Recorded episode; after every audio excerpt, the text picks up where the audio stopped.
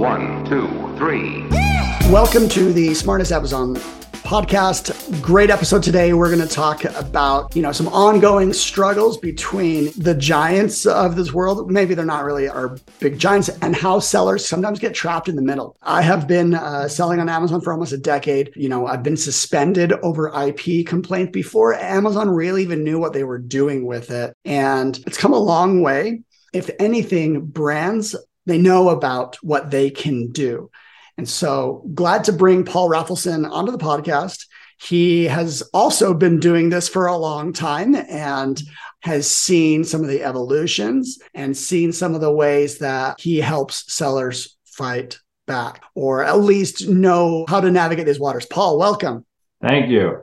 I appreciate it. Thank you so much. It's an honor to be on this podcast and to reconnect with your audience and talk about something other than taxes for a change. I feel like I'm getting typecasted sometimes because we did so much work on those tax laws back in the day, which we're still fighting, but it's I'm excited. This is good stuff. It's so much has changed in the last 10, 11 months since I first started really, you know, making this a mission So I'm really excited to talk about what we've been doing. Well, I definitely, having seen you work for a while, when you pick like a subject or a mission, like you go all in and like, oh, yeah. You are a lawyer. And so, you know, you definitely have a very discerning mind. I bet you you could probably give arguments on both sides of every issue. Oh, absolutely there's no question, you know, when it comes to the subject matter we're going to be talking about today, which is, you know, how brands sort of approach resellers on Amazon and what the legality of it is. I will absolutely give you both sides, but that doesn't change the outcome based on what we're seeing because what we're seeing has something nothing to do with the law yeah. as much as it has to do with conduct we have a you know a wide audience. Like there's uh, some people that listen that are actually our brands and absolutely. And so brand registry what it is is amazon's kind of portal for brands to just like control or at least do things that they want to offer a service to brand. Because sometimes there are counterfeit stuff. I think one of the old stories was doc martens or maybe it's birkenstocks. Yeah. Yeah where like there really was rampant counterfeits most of the time, if it's a US based seller, counterfeits, they're really not counterfeiting. Maybe they're buying it through a distributor, but usually it's a legitimate product. It's rare that it actually is counterfeit. That's my opinion because most of the sellers are actually just trying to build their own business. Yeah, I think there's two sides. So that so a great example is this Nike case, which we actually did for free for sellers where you know, Nike shoes apparently are counterfeited quite a lot. Well, apparently they are in China, right? So it's like yeah. one of the most counterfeited brands, right? And so they do these every, it seems like every year to year, year and a half, they do these big sweeps of where they're going after resellers that are based in China selling legitimately fake Nike shoes. Mm-hmm. And what sometimes happens is our members of Seller Basics, the law firm clients, people we know, people we don't know get caught up in it, right? They imagine casting a wide net. Sometimes what gets caught in the net, you're looking for shrimp, but sometimes you get a few tuna, but you weren't looking for the tuna. So you want to, right? And what Nike's lawyers do in that case, they really just, they, it's a very quick and easy thing, which is why we don't even charge sellers when they get caught up in it because, you know, it's not the droids they're looking for, if I can use the reference, right? Right. You know, right. If you're going to the Nike store in an outlet mall and reselling, that's not who Nike's going after they're going after the factories that are like literally making this stuff, right? Unauthorized, you know, real counterfeiters. So that it still happens on Amazon, but that's not the day to day of what we're seeing with our American, you know, US based reseller community. Yeah. Most of um, most of our resellers are here in the United States because that's where their sourcing is, right? Yeah, right. Nike is like at the top of like, you know, the brands, but there's thousands of brands and mm-hmm. many of them get resold from actual like distributors and wholesalers or whatever. Sometimes they're even one offs. People just like, you know, they found a deal or they want to sell it used and they want to use Amazon. And these brands will claim that a product is counterfeit. Yeah, they'll claim it's counterfeit. They'll claim it's trademark infringement you know, I got my first IP complaint. I got a pair of expensive headphones as like a thank you gift for like leasing a car for like the third time in a row. And I didn't want them. And I listed them on Amazon and I got a letter from K&L Gates. I didn't even like know this was a thing. Like, I'm like, what?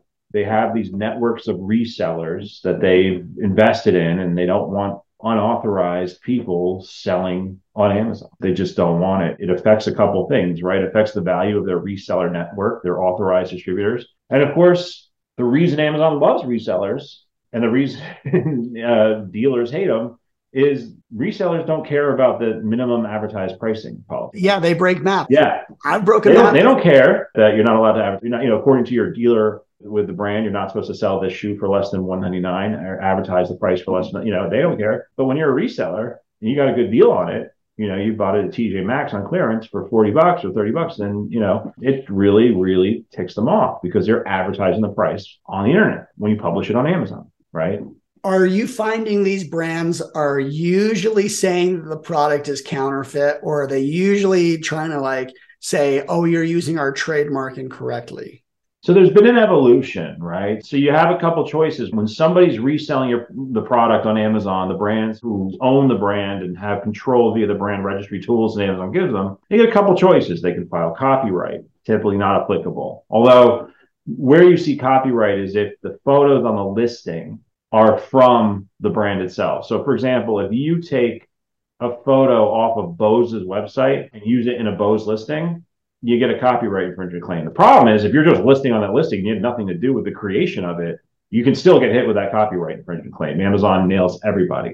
That's always a bummer. But most of the time, you're really kind of sitting between trademark infringement, counterfeit with or without a test buy. So you can say it's counterfeit, I did a test buy, or it's counterfeit, but I didn't do a test buy, which is sort of a new thing we were seeing more of this year. You know, counterfeit, no test buy, counterfeit without a test buy. And we're seeing a lot more counterfeit without a test buy this year because it's a thing. Whereas in the past, you know, we'd see trademark infringement because nobody wanted to full on accuse you of counterfeit. But counterfeit without a test buy is sort of like there's some argument that, well, how could I really have said I fully accused you of counterfeit if I didn't do it? You know, like I guess brands feel more comfortable there that that's the right one. So the most popular button to push is counterfeit without a test buy. It's the easiest and laziest. It is. It is. And and counterfeit with a test buy, I've seen that a few times. That's a scarier one actually, because there, in our discussions with Amazon, there, you know, the burden of proof is actually really high. It's harder, right? And I probably shouldn't be saying this because brands might start doing it, but it, you know, you also have to prove that you did the test buy, right? Right. But counterfeit with a test buy, you know, raises the bar. It makes it harder to overcome. Counterfeit without a test buy, you can show where you got the products from if you have good documentation. And when I mean good documentation, I do want to be clear. Like, I can only vouch for a few places. You know, I can vouch for Walmart. All I'm not going to say Ollie's. I'm not. I, as much as I want to, like I'm not. I love Ollie's as a consumer. I can't say I'm comfortable with Ollie's, but Walmart, Target, Costco, Sam's Club, multi-billion-dollar companies with a reputation, publicly traded companies like TJ Maxx and Marshalls and Ross stores. Those are great documents. You know, if you're documenting well, then you're in a good position. So we always encourage our clients, members of the Seller Basics program, to have great documentation. I've said I've even said maybe wear a GoPro camera. That way you can scan the tag with your you know just by looking at it with your forehead. You know you can show it. You know, and it's like security surveillance footage, right? And you put the receipt with the data and you mark the file. And then if you have to ever go back and get the evidence, you can screen snap from the GoPro. It might be faster than having you sit there and take pictures of everything you do. And you sort of use this surveillance photo, this surveillance footage in the event of you need it, because it's got to be a complete pain. But our clients who thrive in reselling are the meticulous, organized document types. You know, like they know how to like they have their ducks in a row, right? They so that's know where stuff you would take that to have at least some defensibility if they do a test buy. Even if they don't do a test buy, because counterfeit without a test buy, the burden is. But yes, exactly. Even if they do a test buy, those kinds of pictures and documents help overcome the higher burden of proof. Right. But Uh, is still it's still the same, but that is the burden of proof without a test buy. Even without a test buy, you Okay. still that's what you should be doing. Even if it's counterfeit without a test buy, I still have to show Amazon they're wrong, right? We still have the obligation to show Amazon brand owner, excuse me, is up to something no good. And the way to do that is to have those meticulous records. So I mean that's the minimum, right? That's the Yeah. minimum. now, let's say you have the proof and they've made a counterfeit claim. What happens then? So one of the things we're doing is we've declared war on the IP claim this year. You know, so this is like you said at the beginning. When I get passionate about a subject matter, I, I really do take it to heart. I kind of go all in, and I went all in on IP claims. I'm still in. I'm not out yet. One of the first things I did when I was sort of asked to take over this area of our business, right? So, okay, we have a business. It's called Seller Basics. You subscribe. It's a hundred bucks, and you really get unlimited IP claims on a go forward basis, right? Like we don't charge extra. Like you know, we want to keep your account scores high so you don't get the whole idea is you don't get suspended right like that's Mhm. good for the program so we don't want people with 50 IP claims coming to us and saying, you know, what do I do now? My score is one. And I'm, you know, I'm about to get suspended. I got a 72 hour notice. That's a bad situation. So what we learned over time is we stop charging people for IP claim support, then we don't get these crazy suspended accounts, which under our seller basics plan, we do help you with suspensions at no cost. And so what we decided is that it's again it's an ounce of prevention. It's a better way to run this business model of sort of quasi you know i'm not it's not true insurance helping sellers adjust the cost of account suspension assistance which in some cases can be you know 5 10 15 20 you know other i've heard crazy numbers right? I've heard crazy stories. Here it's just you're paying a monthly fee and if, and if anything happens to your account there's a set number of things we're going to do outside of litigation to do to get your account back. So this is the environment we're operating in. So we're helping tons of resellers every day. They're getting IP claims all the time. And you know what? It always bothered me that like the way they were being handled in the past just wasn't effective. Like Amazon kept saying, Where's your distribution agreement? Showing that you're an authorized dealer. And I'm like, Since when do you have to be an authorized dealer on Amazon? And I would hear this, you know, in 2021, our law firm did almost a quarter million in M&A deals.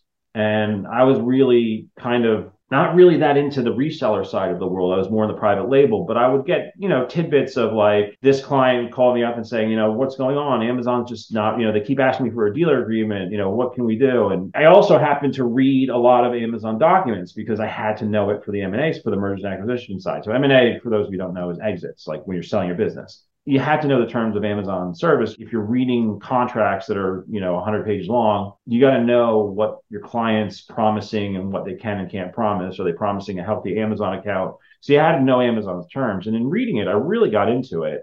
And I really noticed that, like, I would say, like, why it says right here in the IP policy, or it says right here in the seller code of conduct, right, that using the Amazon brand registry tools for this purpose, for trying to sort of control distribution is a violation of the seller code of conduct and IP policy. That Amazon, it actually says Amazon believes in the first sale doctrine, which means that anything you legally own, you have the right to sell.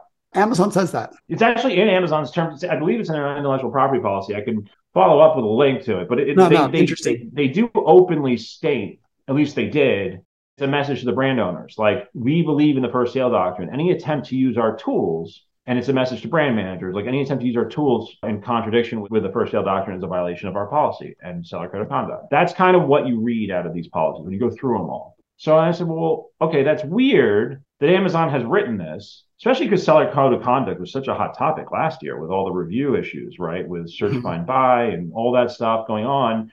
I mean, we were all had our noses in that seller code of conduct uh, update from last year, and we were all kind of like, "Wow!" So particularly fresh in my head, and I'm saying, "Okay," and then I'm hearing stories from my operations team and from other lawyers who were working and just like cannot get it done, and I'm just like, "It says right here, it's a violation of the policy," and but then Amazon keeps coming back, and it's like, "Where's your distribution agreement or your licensing agreement?" I'm like, "You don't need one." And so we're doing is we're just like pushing the envelope. We're just saying to Amazon, going through the channels we go through. I'm the kind of person at Amazon, like, I'll get to somebody. If I can't go through the front door, I'll go through the back door. If I can't get in the back door, I'll go in the window. If I can't get in the window, I'll go down the chimney. I will find somebody at Amazon who will answer my question. You know, I've had clients suspended. We had one in Utah, it was really funny. We had clients suspended like right on the eve of their deal closing. They were selling their business and it was imperative. We got it was a bogus uh, copyright claim, and it was imperative we got it resolved like ASAP. I called up his state senator. I said, "Can you please tell Amazon that one of your constituents is about to get totally put in a bad situation?" I'll put, it nicely. Mm-hmm. And can you please let Amazon know they need to do something about it? And within, I swear to God, within an hour, that state senator calls me back and he says, uh, "What's the merchant token of this guy? What's his merchant token?" I'm like, "Okay, so you obviously talked to Amazon because he didn't know what a merchant token was before, before I asked him to help his constituent." And then within an hour, my client emails me that it says we're back online. All my IP claims are gone from these guys. I will do like people who know me when I go all in, I take it very seriously. So I'm basically just going to Amazon saying, you know, please answer to this. Answer to the fact that policy says this, but this is what we're getting in response from right. your seller support team. Where's your licensing agreement? Where's your where's your authorized distributor agreement? Well, what and what Amazon told me was profound Yeah. What would you recommend? Okay. So, like, someone's received this counterfeit claim and they have the documentation. Would you recommend, or like, how do they let Amazon know that, like, this brand is abusing it? Yeah, I mean, sometimes the old Jeff email actually still works. It's not what we do. I mean, we have channels we'll go through. Like if we see the injustice, we'll go through our own channels. That uh-huh. I don't actually recommend sellers do it themselves. Like I, am not. A, I mean, I believe right. that you've been accused of counterfeiting, which is both a crime and a civil law violation, right? Like I don't think there's an answer to this that doesn't involve working with a lawyer. But we also recognize that one, lawyers are expensive typically, and two, this happens a lot. So it's not a good mix, right? There's like brand new sellers that yeah. can, can, get mixed up in this. And it, maybe it's their first like few hundred dollars of sales versus like the there's a mid tier people that are probably on the fence of like using a lawyer. I, mean, I can't give the legal. So to me, part of the reason I'm saying so is because I do consider it legal advice. So I can't give them advice. I can't tell right. them what. Okay. Right. But at the core of this, and here's why: because the actual question of whether or not you can resell is still an open legal question. We haven't solved that issue. It could still be trademark infringement.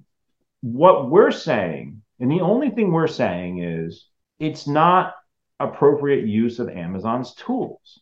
If you use Amazon's tools to take someone down in that context, you do risk brand registry termination, right? That is abusive conduct. But it does not mean that the brand could not then sue you for trademark infringement or certainly threaten to as this is an approach other brands take, right? Like ASICS, for example, has a law firm that will send letters to people. They will not use the Amazon brand registry tools. They will just send you scary letters, and the letters will get scarier and scarier and scarier as you go. And they may or may not sue you. You don't know. So, our point of view is obviously we stand, we support for sale more than we are against. You know, we kind of think that maybe because I come from a retail arbitrage background, but we also recognize that this is a gray area of the law. Well, all we're saying to Amazon is that this isn't, you believe in the first sale doctrine, you said so. So when your tools are being used inappropriately, we're letting you know. So what I would say to that person who's looking is I say, you still need to talk to a lawyer, which is why we make it $99 a month for you to do it, because it's like, how much cheaper can we make it?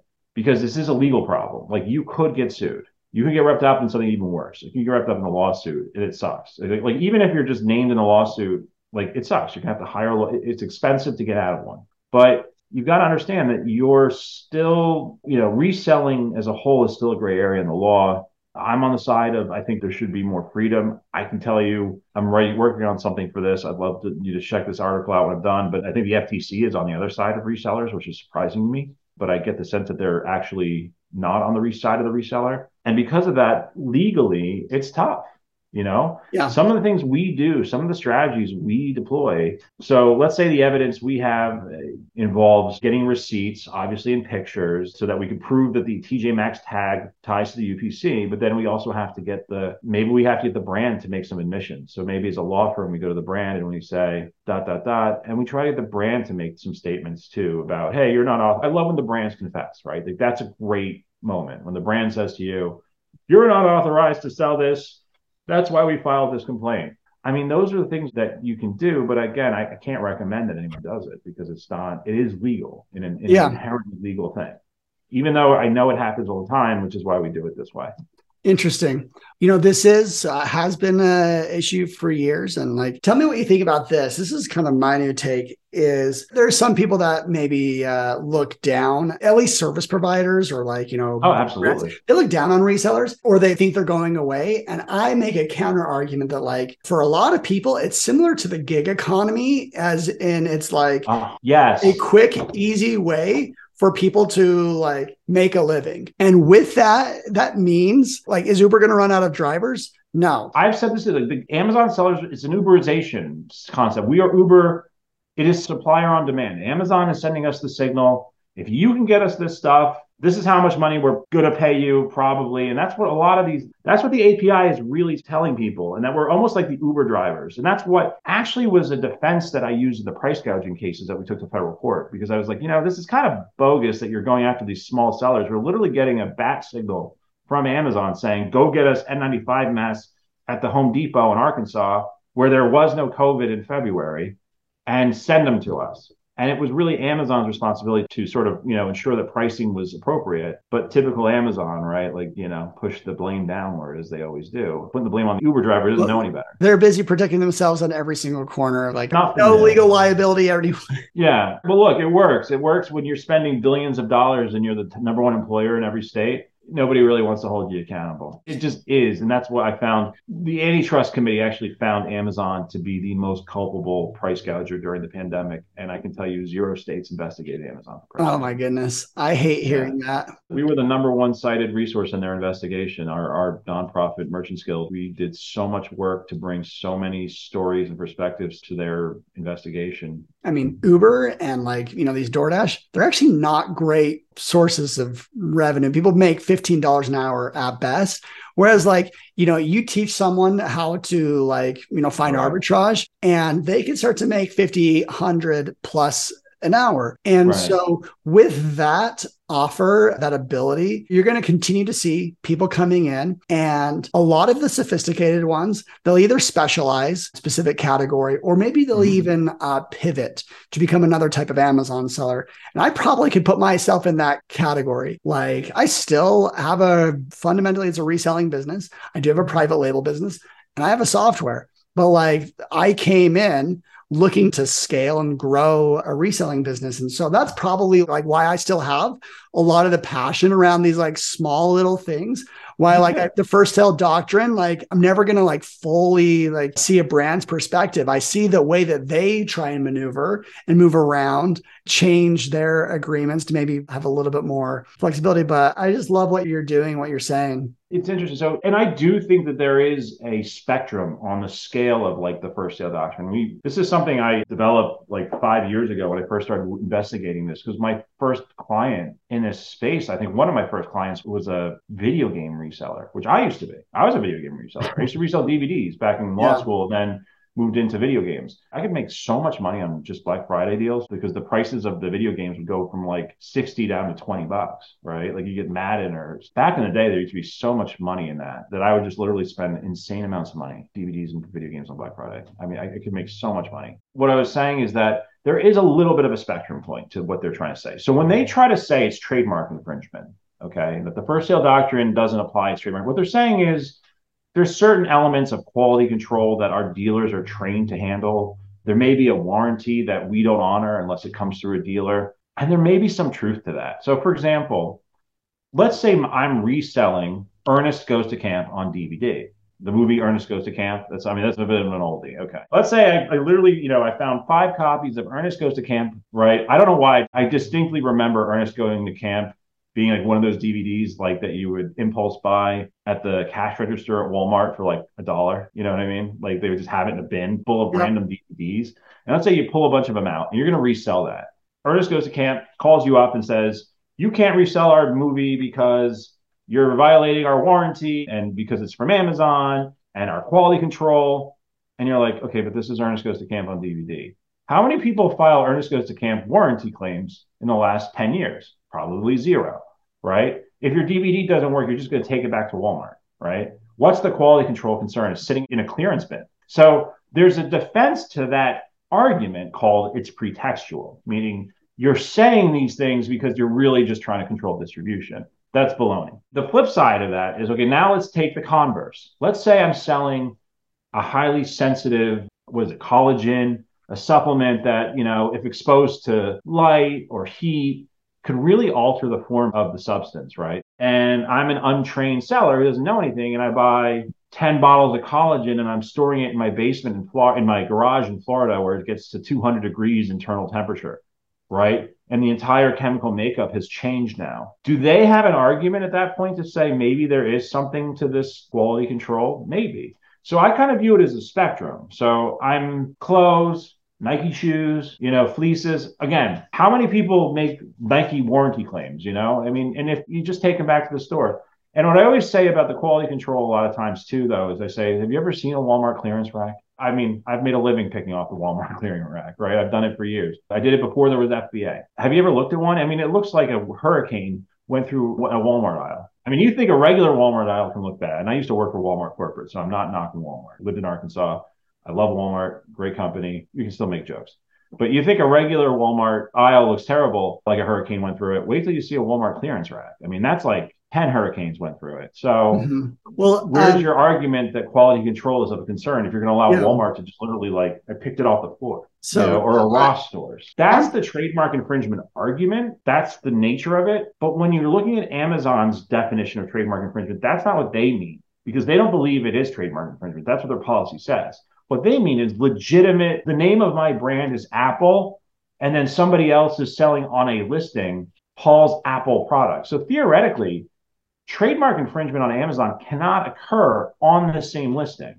Because if it's on the same listing, then it's counterfeit. I thought if trademark gets used, it actually takes the listing down more. Well, see, that's where counterfeit without a test buy came in because sometimes what it was getting used so much that Amazon started like not always. And I think the part of the problem is is because if you do think about the logic, you cannot have trademark infringement on your own listing. How can somebody sell my product and say it's infringing on trade? I mean, it's counterfeit. If yeah. you're on my listing and you're not selling the thing that I'm selling, it's probably counterfeit, right? Like it's yeah. really not trademark infringement, or it's right, it's counterfeit. If my brand is Apple and you're selling a, a, product that looks just like mine, and you say it's Paul's Apple AirPods instead of the Apple AirPods, that's trademark infringement. That would occur on a different listing. So I think there's sort of a, a logic flow that, you know, yeah. legally, you're probably not going to see trademark infringement on a listing that on the same listing because that would actually be counterfeit. I'm actually counterfeiting your product at that yeah. point because I'm telling Amazon that I'm selling your authentic product that is pictured above, but it's not. It's my counterfeit version.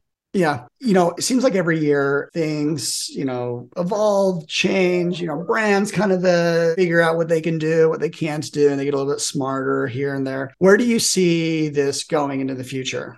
So the good news is when I told Amazon, I first hadn't talked to Amazon about this. I said, you know, why aren't you following your own policy? As I said, their response was profound to me. We love resellers. And of course, why wouldn't they? Resellers break MAP. That is good for the Prime member. So where I see this going is in a couple ways. On the one hand, until the law changes or is further clarified, I think we're going to see Amazon eventually, and we're starting to, because I'm hearing more and more stories from my clients, from the members of Seller Basics, that Amazon is accepting documentation more and more, right, to release these intellectual property claims. So they're starting to get the message that it's real abuse because Amazon's message to me, and I do sincerely believe them, is they really didn't see it as abuse. They didn't really see that the abuse was happening. Excuse me.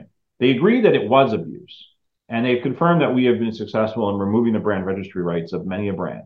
So I'm very proud of the brands that we've gone after because we always warn them. We always say, look, buddy, retract. This ain't the way to do it the better way to do it. It's another way to do it. You can figure it out on your own. Using Amazon's tools, the last thing you want to do, because when we have your brand registry rights on my little sash, like the predator wears the skulls, that's what I always say. It's like, you know, you're not going to be happy. So we always try to get the brand fair notice. Like, this is where we're going if, if you really want to keep this up.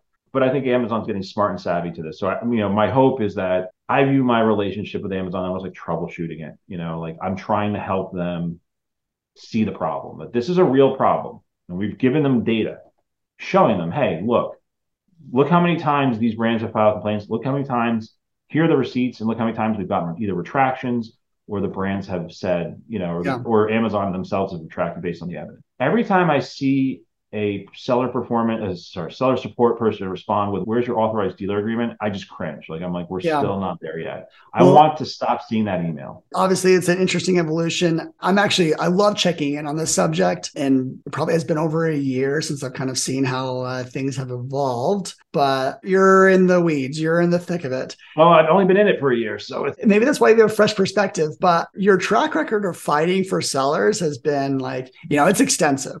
And you've seen a lot of those issues. So, how we probably want to wrap up, how people can get a hold of you and just ask questions, join, you know, your group. And that's uh, Seller Basics, right? What's the website? Yeah. So, sellerbasics.com is this cool program we set up where you can get sort of suspect, call it, you know, you can almost call it suspension insurance. It's not insurance, but like, you know, really, you can get help. You can get help when you need it at an affordable, predictable rate of $99 a month. You get Amazon account health support on demand and legal help is even uh, part you know included you get free consultations with the lawyers who are part of the network Yeah. uh, which include myself. We've got FDA lawyers, we have TC lawyers, we've got supplement lawyers, and we've got a really cool network of lawyers that you will connect you with if you have an issue and you get a free consultation. And then me personally, if you want to reach me through the law firm, Paul at ecom.law, E-C-O-M.L-A-W. And if you want to talk about one, the right way to protect your brand or selling your brand or just have any legal questions or any legal issues and $99 a month program version of this, Yeah. you can feel free to reach out to us directly and talk to us. And then don't Well, forget um, Online merchant Guild, which is the nonprofit that I volunteer my time for. And that's where we really take on, you know, we've been five years into that, into these fights, and we're still fighting. We just won a big case in Pennsylvania on sales tax, actually on income tax, I should say, where the courts have agreed no nexus for having an Amazon warehouse. That's a big that win. Still continues. That's another story, uh, Yes. uh, but very interesting. Well, uh, Paul, thank you for coming on Thank you so much. and uh, being generous with your time. Anytime. Good- Feel free good to stuff. me back anytime you want. If anyone, if you listen to this this episode or this podcast and like you know you have someone else in mind, love it when you share it. As you know, we we just want informed people. I hope everyone has a great solid week of selling, learns things that they can start applying tomorrow. Take care, everyone. See ya. One, two, three.